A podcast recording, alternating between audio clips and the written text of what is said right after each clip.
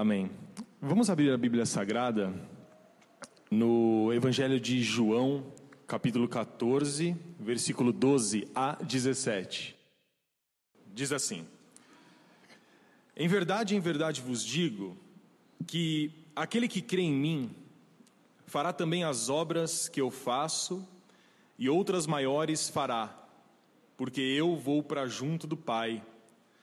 E tudo quanto pedirdes em meu nome, isso farei, a fim de que o Pai seja glorificado no Filho. Se me pedirdes alguma coisa em meu nome, eu o farei. Se me amais, guardareis os meus mandamentos. E eu rogarei ao Pai, ele vos dará outro consolador, a fim de que esteja sempre convosco, o Espírito da Verdade, que o mundo não pode receber porque não vê, nem o conhece Vós o conheceis, porque ele habita convosco e estará em vós. Amém? Vamos orar por essa palavra. Ore para que Deus possa nessa manhã, nessa manhã que ele fez, que Deus possa falar ao seu coração, que você possa ser enriquecido pela palavra, que ela possa ser aplicada verdadeiramente nas nossas mentes e nos nossos corações. Amém? Vamos orar. Senhor Deus, nessa manhã nós estamos reunidos na tua casa, estamos sedentos da tua santa palavra.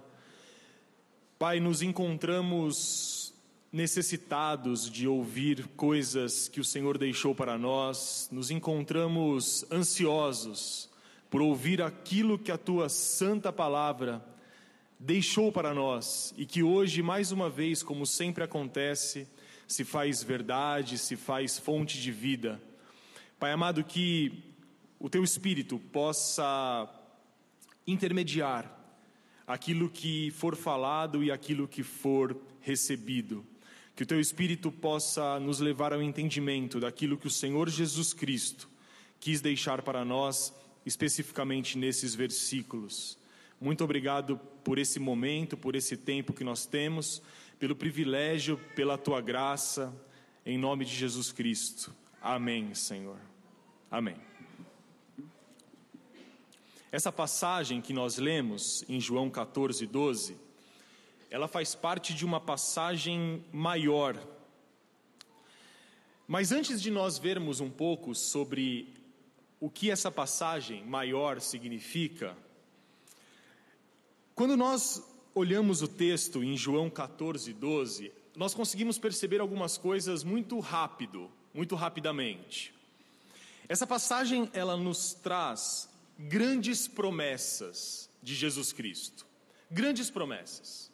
Quando nós olhamos a partir do versículo 12, nós estamos diante de três dessas grandes promessas. A Bíblia ela é repleta de promessas, cheia de promessas. E uma das coisas certas é que todas as promessas de Deus para nós irão se cumprir. Mas é importante que nós entendamos que a nossa vida, ela não tem um início ou ela não tem um fim com a nossa morte. A nossa vida, segundo a Bíblia Sagrada, ela tem uma passagem para a vida eterna quando nós encontramos a morte nesse mundo. O que, que isso significa?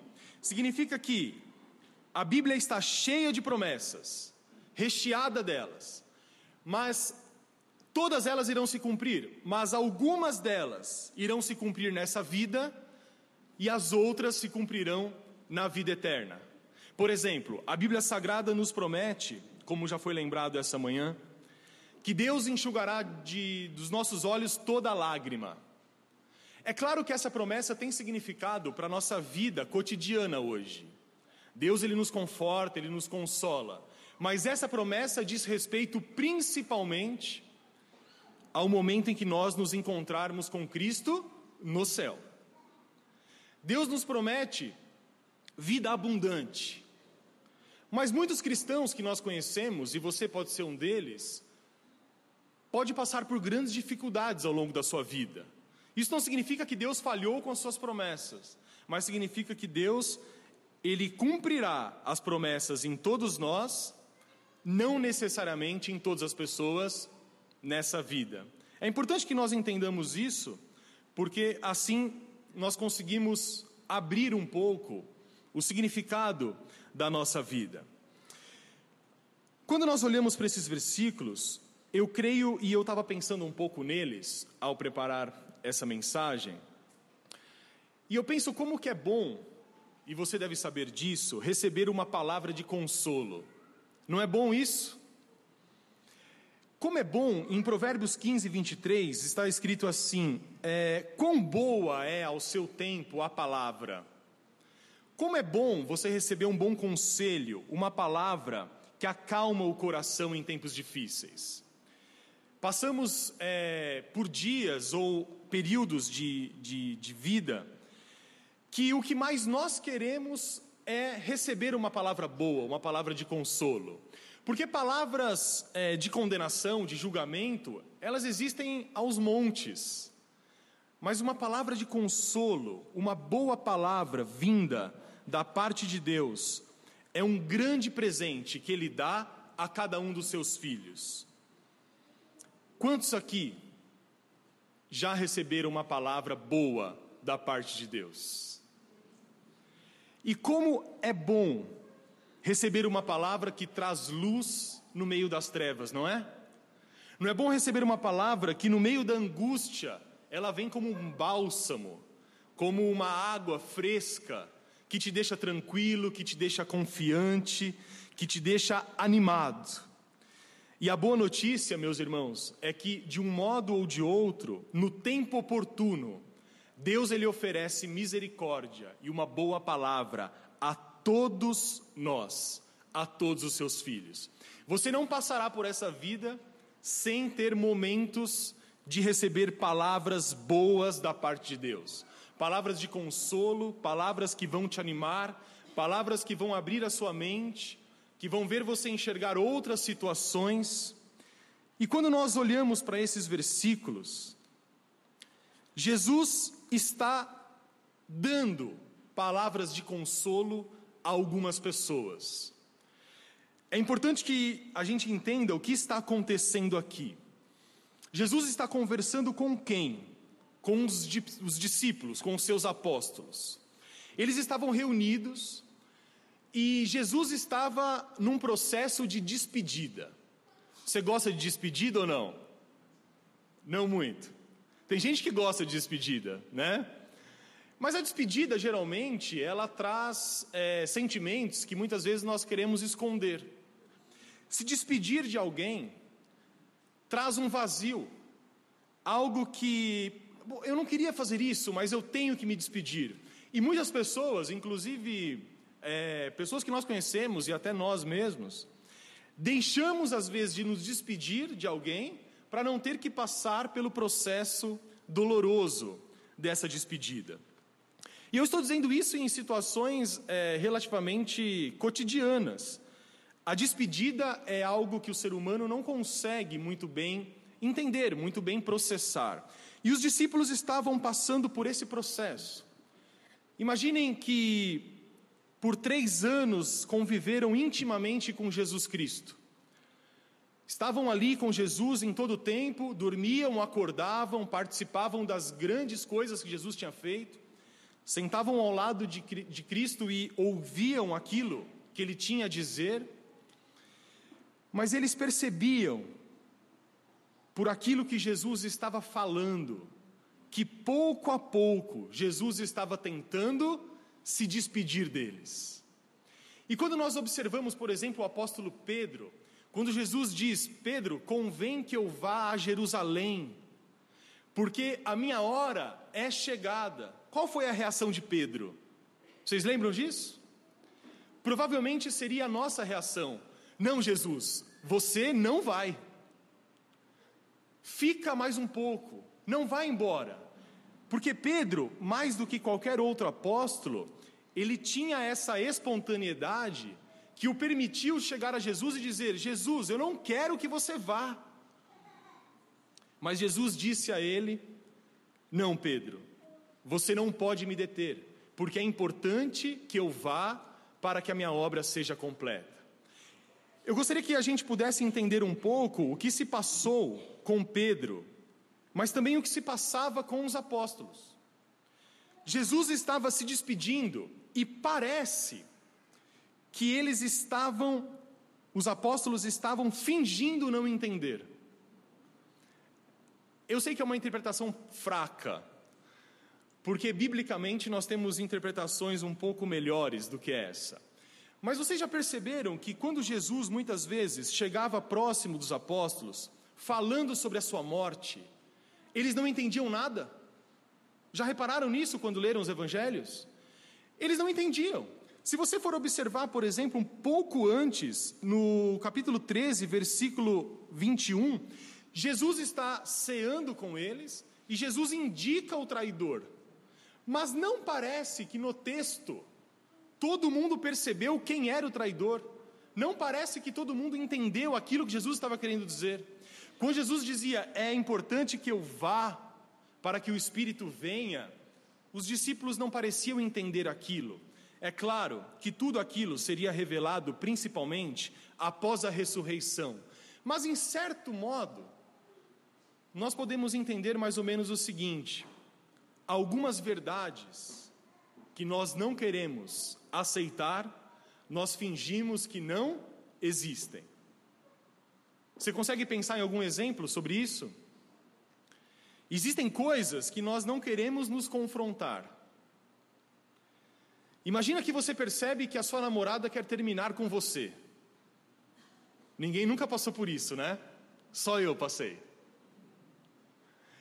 E aí ela diz assim: Olha, a gente precisa conversar. E aí você fala: Meu Deus, é agora. Eu estou perdido. E o que, que você faz? Alguns mais ansiosos chegam e falam: Não, vai, fala logo, fala logo. É a pessoa quer resolver. Mas outras pessoas ficam com um sentimento: Eu não quero conversar com ela, porque eu sei o que vem. Então a pessoa começa a fugir, ela começa a não pegar os, os recados, as indiretas. De certo modo, isso acontece na nossa vida cotidiana. Quando o seu patrão quer ter uma conversa séria com você, é bom ou não? Passe na minha sala. Você vai tentar não passar, você vai tentar ficar ocupado. Era isso que os discípulos estavam, de certa maneira, sentindo. Jesus estava avisando a eles que ele iria subir aos céus. Mas para subir aos céus era necessário que ele morresse e que ele ressuscitasse. E os discípulos estavam tão apegados ao nosso Senhor, eles estavam tão próximos do coração de Jesus, que não conseguiam conceber a hipótese de ficar sem o Mestre lado a lado. Jesus Cristo, conversando com eles, sacou o que estava acontecendo. Jesus percebeu o desânimo no coração dos seus amados discípulos. Ao sentar-se com eles, principalmente um pouco antes do capítulo 14, Jesus olhou para aqueles homens que haviam se tornado seus grandes amigos, mas que agora estavam prestes a ficarem sozinhos neste mundo, e Jesus se compadeceu deles. Não demoraria muito, meus irmãos, para Jesus deixá-los no final dessa conversa que nós lemos, a partir do versículo 17, Jesus olha para eles e diz: Mais um pouco, e já não me verás. Quando você ama alguém, quando você está disposto a passar grande parte da sua vida com alguém, e essa pessoa se vira e diz: Eu vou ficar apenas mais um pouco, e você então não me verás. Qual é a sensação? O que vem à sua mente? Nessa situação você precisaria de consolo ou não? Precisaria de uma palavra de conforto? Uma palavra de promessa de que um dia ele iria voltar? É isso que Jesus Cristo tem em mente. E é nesse momento, meus irmãos, que os amigos de Jesus recebem um grande consolo. Jesus está se despedindo deles E eles estão tristes, aflitos, estão se sentindo abandonados até, estão lutando para que a mensagem de Jesus não chegue claramente a eles, porque seria muito difícil compreender que Jesus não estaria mais com eles. E é nesse momento que Jesus Cristo traz três preciosas promessas, que, como nós vemos logo em seguida, foram guardadas cuidadosamente no coração de cada um dos apóstolos que ali estava. E eu gostaria que você olhasse o versículo 12, João 14, 12. E eu gostaria que nós observássemos a primeira promessa que Jesus deixou a eles. Jesus diz assim: Em verdade, em verdade vos digo, que aquele que crê em mim fará também as obras que eu faço, e outras maiores fará, porque eu vou para junto do Pai.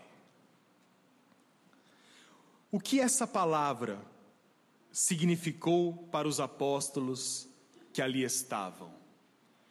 Por que essa palavra foi importante para os apóstolos naquele momento. Jesus diz assim a eles: Em verdade eu digo a vocês, que se vocês crerem em mim, vocês farão obras maiores das que eu fiz, porque eu não estarei com vocês, eu vou para junto do Pai. Os apóstolos haviam vivenciado grandes milagres. Os apóstolos estavam presentes desde o primeiro milagre em Caná da Galileia, passando pelas ressurreições do filho da viúva de Naim, a ressurreição de Lázaro. Os apóstolos estavam ali com Jesus quando ele dava ensinamentos que transformavam vidas. Eles participaram ativamente na multiplicação dos pães e Jesus diz assim a eles: Eu estou indo embora. E o texto bíblico não diz, mas é muito provável, a partir do que Jesus promete a eles, que uma das inquietações que estava no coração deles era a seguinte: agora que Jesus vai, nós não vamos fazer mais nada. Agora que o Senhor vai para junto do Pai, como é que nós iremos dar conta daquilo que o Senhor fez. Porque nós estaremos sem o Mestre, estaremos sem a possibilidade de sermos ouvidos por Deus. E Jesus surpreende os apóstolos de uma maneira tão maravilhosa, porque ele diz: Eu vou para o Pai, mas vocês farão coisas maiores das que eu fiz. E o que isso significou para eles? E é muito interessante isso, porque nós temos uma concepção errada, muitas vezes, do que essa passagem significa. E provavelmente os apóstolos, naquele momento, também tiveram uma ideia errada daquilo que Jesus estava ensinando. Quando Jesus olha para os apóstolos e diz: Vocês farão coisas maiores das que eu fiz. Provavelmente alguns deles pensaram em fazer o quê? Se Jesus ressuscitou três mortos, nós vamos ressuscitar doze. Se Jesus multiplicou pão e peixe para cinco mil homens, nós vamos multiplicar para trinta mil pessoas. Não é isso que Jesus está dizendo, nem para os apóstolos e nem para nós. Jesus não está afirmando que cada crente operará maiores milagres do que ele operou. Porque quando nós observamos a história da Bíblia Sagrada após a ascensão de Jesus, o que nós observamos? O pleno significado das palavras de Jesus não se encontra nos milagres que os apóstolos fizeram após a ascensão de Cristo. Está claro isso? Nós não temos na Bíblia nenhuma informação referente a um apóstolo andando sobre as águas após a ascensão de Jesus. Provavelmente alguns de vocês estejam pensando, Pedro andou. Sim, Pedro andou por pouco tempo, né? E andou enquanto Jesus ainda estava entre eles. Após a ascensão de Jesus, aonde está na Bíblia Sagrada um apóstolo andando sobre as águas? Quantos mortos os apóstolos ressuscitaram, como Lázaro, que já estava morto há quatro dias? Quando nós observamos o ensino e a vida dos apóstolos, nós não percebemos que as obras que eles foram fazer estavam ligadas a serem maiores do que os milagres que Jesus fez. Mas o que, que Jesus quis dizer então com isso? Em primeiro lugar, é importante entender o que ele não quis dizer. Jesus não quis dizer que os apóstolos fariam obras maiores do que ele, ligados aos milagres e aos sinais miraculosos. Isso é importante que nós entendamos, porque essa palavra serve para nós. O que Jesus quis dizer, meu irmão, com essa palavra? Jesus diz: Aquele que crê em mim fará também as obras que eu faço e outras maiores fará nosso Senhor aqui parece estar se referindo ao maior número de convertidos e à maior propagação do Evangelho que aconteceria através do ministério dos apóstolos.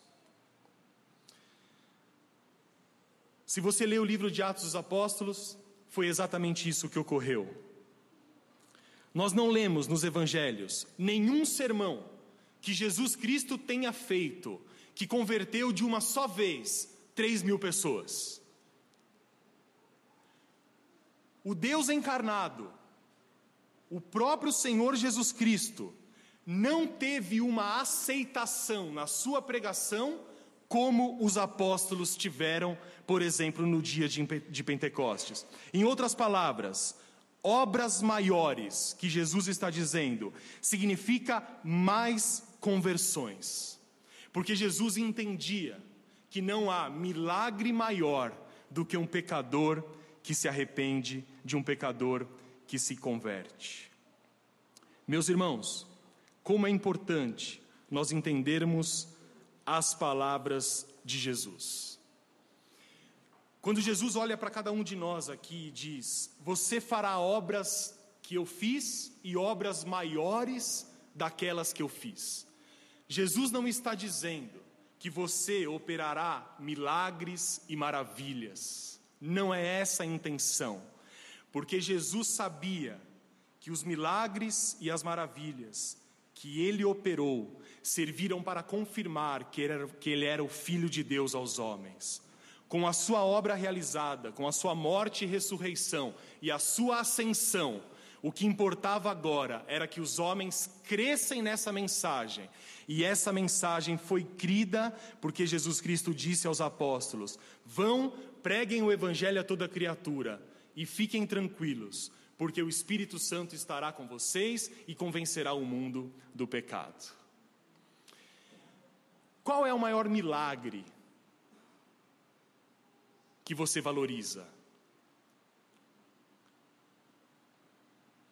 Quais são os milagres que de fato Jesus valorizou, que o Novo Testamento enfatizou? Você pode ler a Bíblia de trás para frente. O maior milagre que a Bíblia nos traz é quando um pecador se converte do seu mau caminho, quando ele reconhece a necessidade, que precisa de Deus e o Espírito Santo o convence do pecado. Não há milagre maior do que esse. Jesus sabia que os milagres visíveis, eles chamavam pessoas. E Jesus se incomodava com isso, não sei se vocês lembram disso.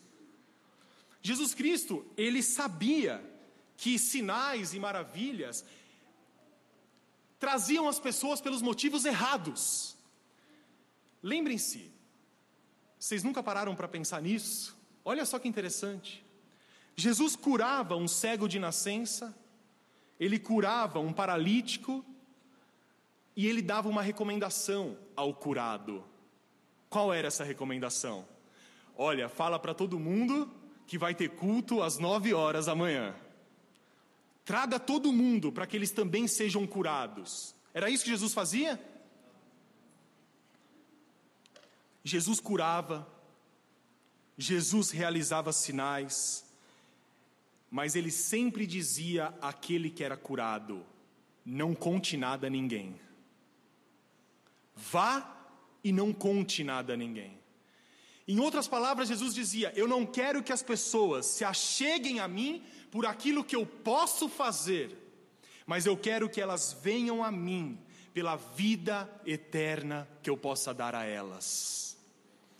Jesus Cristo valorizava, os apóstolos valorizavam como maior milagre, não o paralítico andar, não o doente ficar curado, não o cego enxergar. Sem dúvida são coisas importantes que Deus faz, mas Jesus Cristo e os apóstolos consideravam maior do que essas coisas a obra de Jesus Cristo, a sua morte, a sua ressurreição, a sua ascensão e a vinda do Espírito Santo à terra para convencer o homem do pecado. Em outras palavras, mais importante do que qualquer sinal miraculoso é quando uma pessoa verdadeiramente se arrepende dos seus pecados e se compromete a seguir os mandamentos de Deus. Amém? É Jesus que nos ensina isso. Certa vez Jesus estava andando e os fariseus atrás deles. E os fariseus queriam pegá-lo no pulo. Se você observar principalmente o evangelho de João, você vai perceber o quanto que os fariseus estavam atrás de Jesus para encontrar um erro que pudesse condená-lo. E num certo momento, alguns deles chegam a Jesus e começam a pedir milagres. Jesus faz isso, Jesus faz aquilo. Jesus transforma o sol. Jesus faz isso, faz aquilo. E Jesus olha para eles e fala: geração adúltera, homens perversos, vocês não entenderam nada da minha mensagem, porque eu não vou fazer nenhum sinal para vocês, porque o maior sinal já foi dado. Assim como Jonas, por três dias e três noites esteve no ventre do peixe, o filho do homem irá morrer, irá ressuscitar e irá subir em glória. É isso que Jesus fala a respeito da hierarquia dos milagres. Qual é o mais importante? O mais importante, acima de todos os outros, é quando nós nos achegamos a Deus para que Ele transforme as nossas vidas, para que Ele transforme o nosso caráter. As bênçãos são consequências daquilo que Deus tem para nós. As bênçãos são menores daquilo que Deus e Jesus Cristo representa para cada um de nós. Amém? Meus irmãos, embora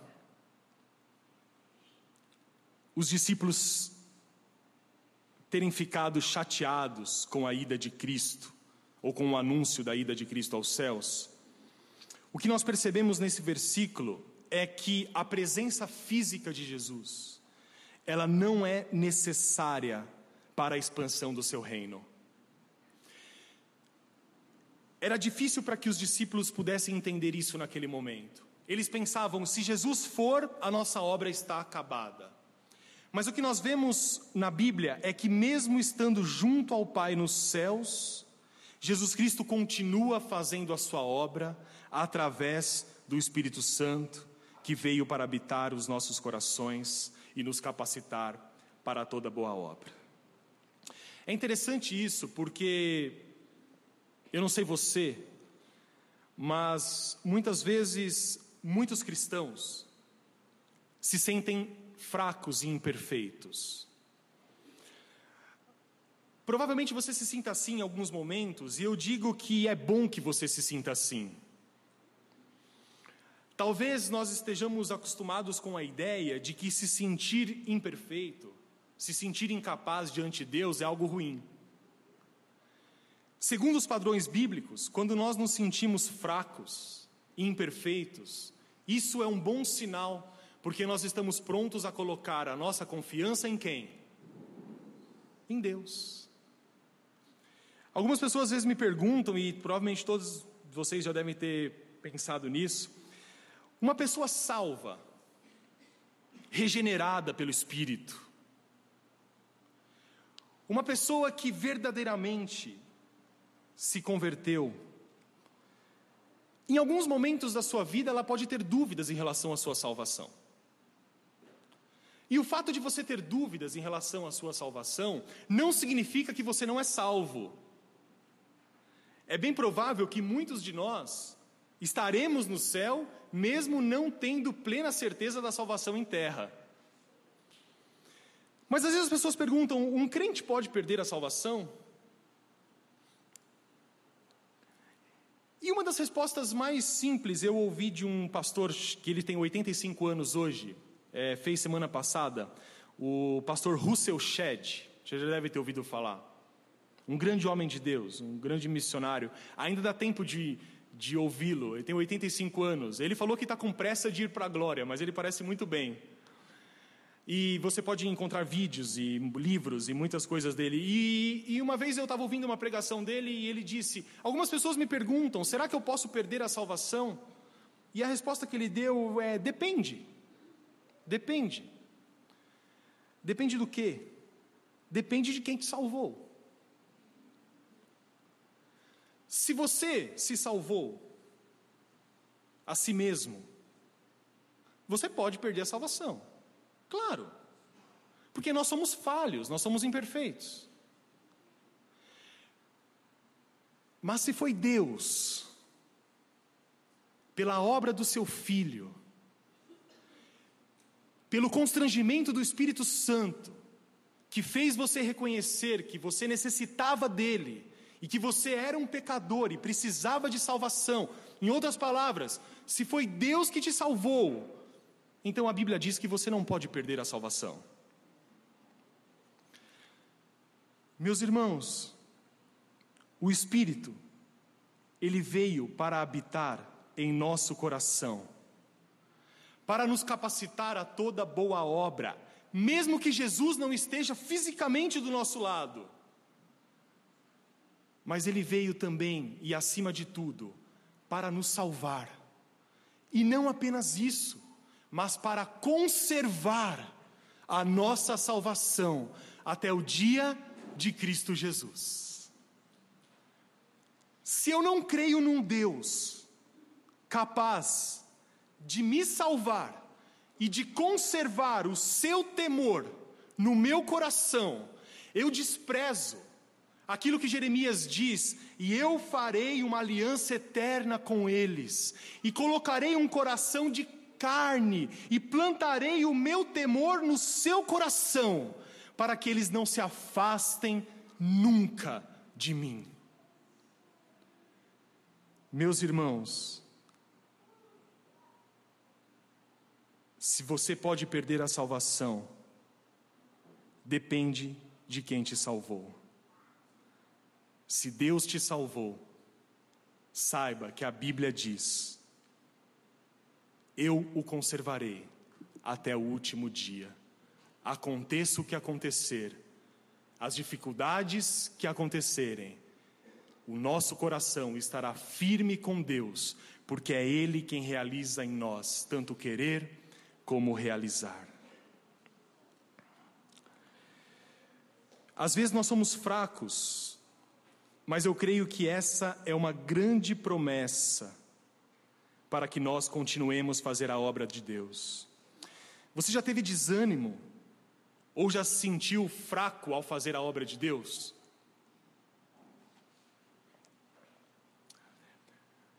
Às vezes nós podemos ter a ideia de que Deus não responde às nossas orações. Às vezes nós olhamos em volta e parece que Deus não está de fato ali nos ouvindo. Mas Jesus diz em João 14, 12: Vocês farão obras maiores do que as que eu fiz. Então muitas vezes nós oramos para que as pessoas sejam salvas, e a nossa pregação às vezes parece cair no vazio. Às vezes você intercede semanalmente, diariamente por uma pessoa e parece que nada está acontecendo. E a tendência é que nós nos desanimemos. Mas quando nós voltamos à palavra, Jesus Cristo diz o seguinte: aquele que crê em mim fará obras maiores das que eu faço. Meus irmãos, essa é uma gloriosa promessa para que nós não desfaleçamos na nossa missão de batalhar pela fé. Não existe coisa difícil demais para os crentes realizarem, enquanto o Senhor intercede por eles diante de Deus. Se você tiver a confiança de que Jesus está no céu, ouvindo a sua oração e intercedendo a, é, em relação a você, ao Pai, tenha certeza absoluta de que isso é um grande consolo e um grande estímulo para que você continue pregando a palavra de Deus, mesmo que os resultados aparentemente não estejam aparecendo. Amém? A segunda promessa eu gostaria de ler com vocês em João capítulo 14, versículo 13. É uma promessa que todos nós gostamos muito.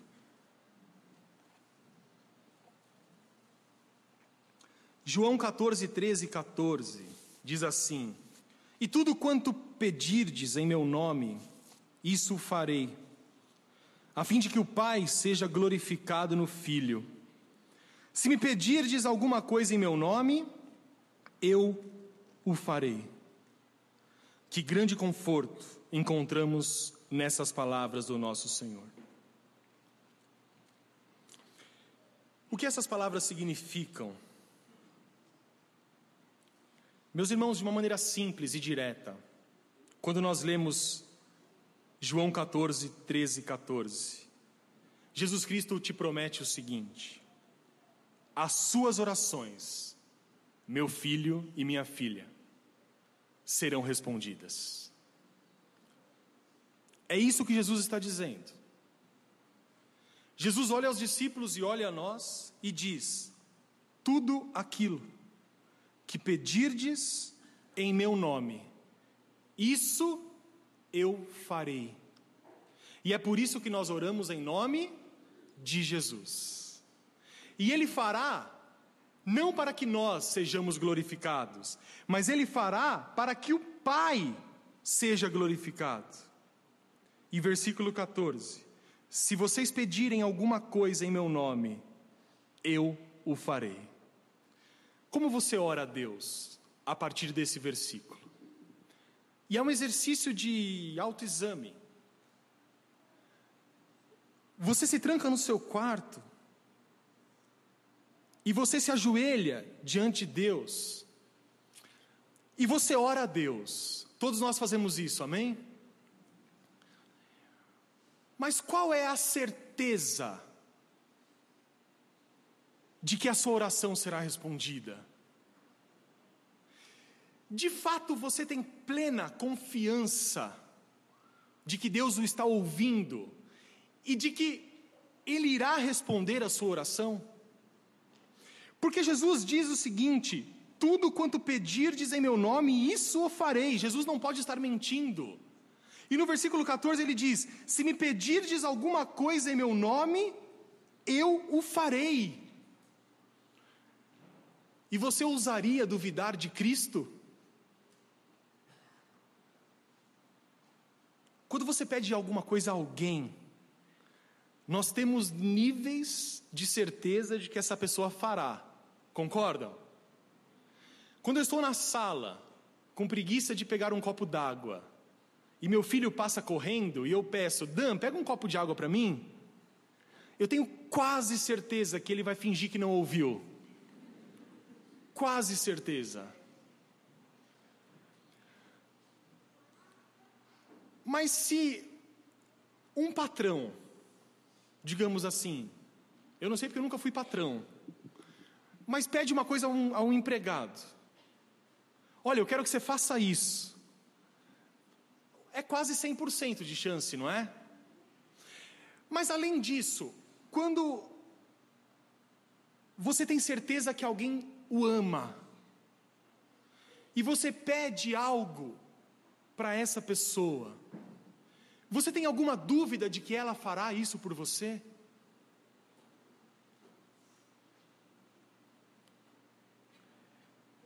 Isso nos faz ter um autoexame em relação à nossa vida cotidiana e à nossa relação com Deus. Essa noite, a minha filha, a Helena, teve febre. E ela foi dormir aproximadamente muito tarde, meia-noite, uma hora da manhã, com febre. E eu percebi que ela estava com febre quando eu fui colocá-la na cama, porque ela dormiu no sofá. E eu fiquei com dó de acordá-la, de dar o remédio. O remédio é ruim, eu sabia que ela ia. E eu deixei ela dormindo e a cobri bem, e, e de vez em quando eu ia ao quarto. E às sete horas da manhã hoje, ela foi ao meu quarto, suada, é, com dor de cabeça, e, e dizendo: Eu estou com dor de cabeça, e, e, e eu já e eu levantei, dei o remédio a ela. E aí, quando eu estava voltando para a cama, porque eu ainda tinha 20 minutos para dormir, ela disse assim: Eu posso ir para a sua cama? Mas eu fiquei, e eu, e eu olhei para ela, e, e, a gente em casa, a gente tem uma, algumas regras, que eu, eu sou a parte mais frouxa, assim, se dependesse de mim, isso não existia. Mas eu entendo o valor que minha esposa coloca sobre isso. Uh, e as regras é a seguinte: cada um tem a sua cama, porque sabe como criança é? Dorme um dia, dorme o outro. Então, os meus filhos, com três, quatro meses, já dormiam sozinhos e abandonados no berço, no próprio quarto. Mas isso geralmente foi bom. Uma vez eu, li, eu vi um programa de televisão que uma criança de 12 anos, criança, dormia com os pais. Não é possível que isso possa acontecer. Enfim. Mas o que me. Talvez o que tenha me feito sentir mal. É que ela fez esse pedido, mas ela não tinha certeza de que eu iria aceitar. E eu fiquei pensando nisso, e eu disse: claro que você pode dormir. E ela chegou a ficar feliz com isso, e eu me senti muito mal. E eu pensei: o que, que eu estou fazendo? porque a minha filha é doente, ela pede para dormir comigo e ela tem dúvidas de que eu vou deixar. Que tipo de pai, que tipo de relação eu estou estabelecendo com ela? Esse é um exemplo de que talvez seja esse o tipo de relação que nós temos com Deus. Mas Deus diz a nós: vós que sois maus, sabeis dar boas coisas aos seus filhos, quanto mais o Pai que estás no céu vos dará tudo aquilo que vocês precisarem.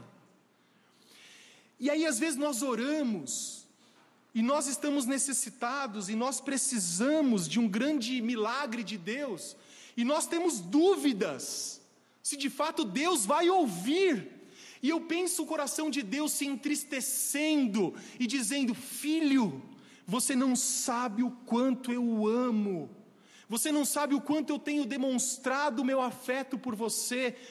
Peça sinceramente, verdadeiramente, que eu, como meu filho disse na Bíblia Sagrada, vou fazer aquilo que você precisa. Meus queridos, se nós tivéssemos de verdade, a certeza de que Deus ouve as nossas orações, nós saberíamos também pedir melhor. Porque esse versículo também não diz que nós podemos pedir aquilo que nós queremos. Alguma coisa não significa qualquer coisa. Mas é claro que nós devemos pensar sobre o que vamos pedir ao nosso Deus. Nós não pedimos coisas absurdas aos homens, coisas que não eles não são capazes ou, ou, ou eles não são capazes de nos dar. E você sabe que Deus não é capaz de nos dar algumas coisas.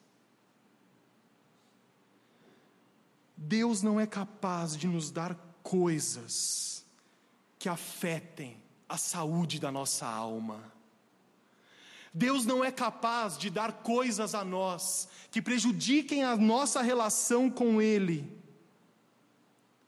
Jesus esperava, ao dizer isso, se me pedirdes alguma coisa em meu nome, eu o farei, que cada discípulo levasse isso em conta nas suas orações e que nós também levássemos isso em conta nas nossas orações. O que Jesus espera, meus irmãos, é que nossas orações tragam pedidos que apontem para o bem das nossas almas e não somente os benefícios temporários. Se me pedirdes alguma coisa em meu nome, eu o farei. Jesus não está falando sobre simplesmente riquezas, posses, prosperidade material. Essas são coisas que nem sempre trazem benefício para as nossas almas. E o Senhor Jesus, que nos ama intensamente, não permite que as tenhamos. Porém, meus irmãos, o que Jesus está querendo dizer aqui é que tudo o que for bom para a sua alma, estejamos certos de que o teremos, se pedirmos em nome dEle. Amém? Sabe, às vezes eu penso, por que que muitos crentes não possuem grandes bênçãos espirituais? Por que muitos crentes passam anos e anos com pouca paz interior? Porque muitos crentes, muitas vezes, nutrem um tipo de desprezo e preguiça em fazer a obra de Deus? A resposta é simples e clara. Eles nada têm, porque não pedem. Porque não pedem. Porque muitas vezes, muitos de nós, não desfrutamos de grandes bênçãos espirituais, porque nós pedimos pouco, porque muitos de nós não melhoramos as nossas virtudes, porque não nos tornamos pessoas mais pacientes, mais amorosas, menos invejosas, porque não controlamos a nossa língua, porque muitas vezes não melhoramos o nosso caráter, o nosso testemunho? Por que não temos muita vontade de orar? Tudo isso acontece porque nós não pedimos essas coisas a Deus. Ao invés disso, nós transformamos as nossas súplicas em orações materiais, benefícios temporários, coisas que o Senhor Jesus considera menos importante. A última vez que você orou, sobre o que você orou? Você orou para que pecadores se arrependam. Você orou e chorou sinceramente diante de Deus, porque você é incapaz de demonstrar os frutos do Espírito no seu cotidiano. A última vez que você se colocou de joelhos diante de Deus, qual foi o objeto do seu pedido? Que as almas fossem arrancadas do caminho para o inferno? Você orou para que houvesse mais justiça social no nosso país? Você orou para que os pobres pudessem ter melhorias consideráveis de vida? Você orou por mais paciência? Você orou para que Jesus Cristo transformasse o seu caráter? Ou você passou todo o tempo da sua oração suplicando pelo emprego, pelo carro, por posses. Jesus Cristo sabe que nós precisamos dessas coisas. Jesus Cristo sabe que, como seres humanos que vivemos nesse mundo, necessitamos de pagar as contas, necessitamos ter uma vida digna, confortável até. E ele se alegra quando nós conquistamos bens materiais, mas feliz é aquele que segue o conselho do nosso Senhor. Ele diz: Buscai, pois, em primeiro lugar, o reino de Deus e a sua justiça, e todas as outras coisas vos serão acrescentadas. Palavras de nosso Senhor. Por fim, encontramos a terceira promessa.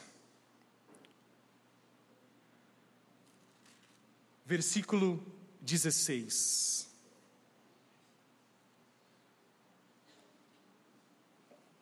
E eu rogarei ao Pai, e Ele vos dará outro consolador, a fim de que esteja para sempre convosco.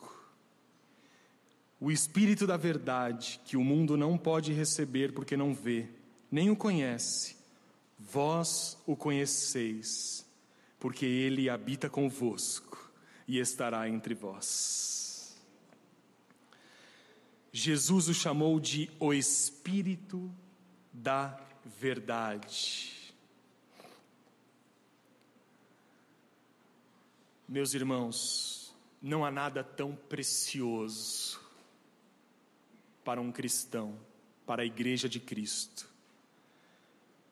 do que ser a habitação do Espírito Santo de Deus.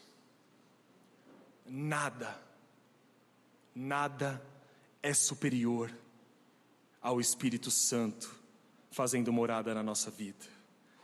Este é o ofício particular do Espírito aplicar a verdade no coração dos crentes, a fim de guiá-los a toda a verdade e santificá-los por meio da verdade. Jesus Cristo disse ainda no versículo 17 que o Espírito Santo é alguém que o mundo não pode conhecer. Em outras palavras, tudo isso é loucura para o incrédulo o arrependimento, a fé, o temor, a esperança, o amor. Esses frutos do Espírito Santo em nós são coisas da vida espiritual que o homem natural não pode discernir. A Bíblia é muito clara quando fala sobre isso. Os frutos do Espírito em Gálatas 5, 22 são destinados aos filhos de Deus, aqueles que entendem a mensagem do Evangelho. Não são destinadas àqueles que praticam as obras da carne, ou seja, aqueles que não conhecem Deus. E o apóstolo Paulo, em outro momento, ele vai dizer: as coisas espirituais, elas são claras para nós, mas elas são loucura para o homem natural, porque o homem espiritual as discerne espiritualmente, enquanto o homem natural não tem a capacidade espiritual de discernir as coisas espiritualmente. É tão fundamental que nós entendamos isso. Os frutos do Espírito não serão verdadeiramente conquistados por nós, se dependermos das nossas próprias forças. É necessário que o Espírito Santo conceda a cada um de nós os frutos do Espírito, que vão fazer com que sejamos crentes melhores e participemos de comunidades e de igrejas melhores. A fé o amor ao próximo, a paciência, a bondade, a preocupação com esse mundo, a tristeza pelo pecado, o arrependimento, tudo isso é obra particular do Espírito Santo de Deus que habita em nós. Somos novas criaturas pela graça de Deus. E eu não sou nova criatura porque sou bom. Não sou nova criatura porque tinha dentro de mim uma inclinação para fazer o bem. Não sou nova criatura porque um dia aceitei a Jesus Cristo. Mas eu sou nova criatura porque o Espírito Santo de Deus habita em mim.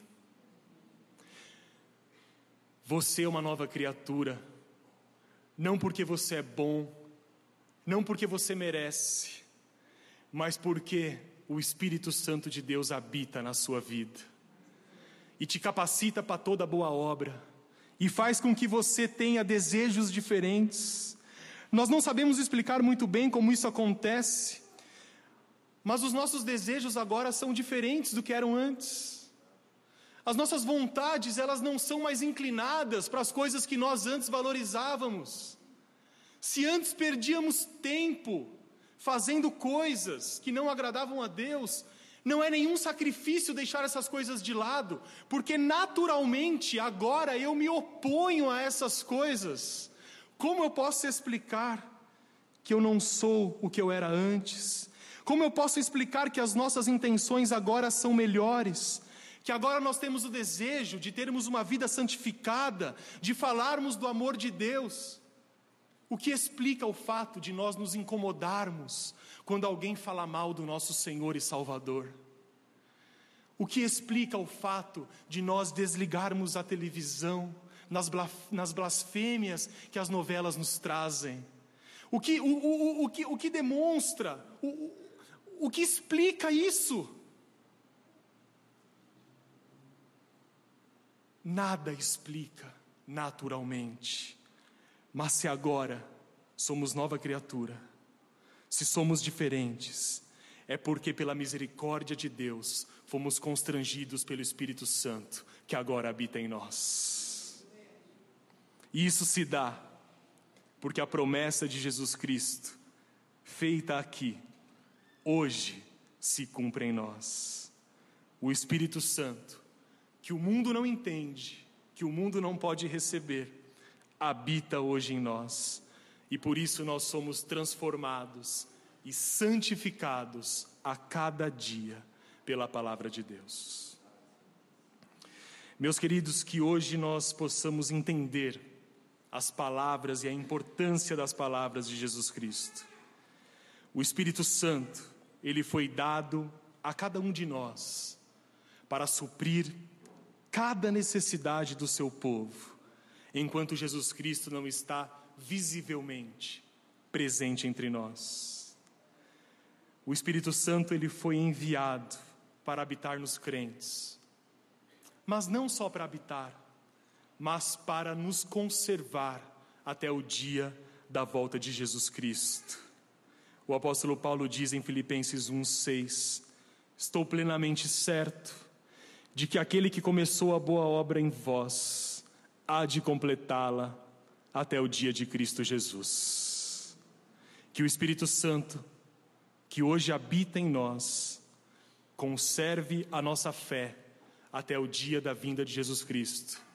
E que a cada dia que passe, o desejo pela transformação pessoal, pela santificação pessoal, que resultará numa transformação coletiva, possa fazer parte das nossas orações.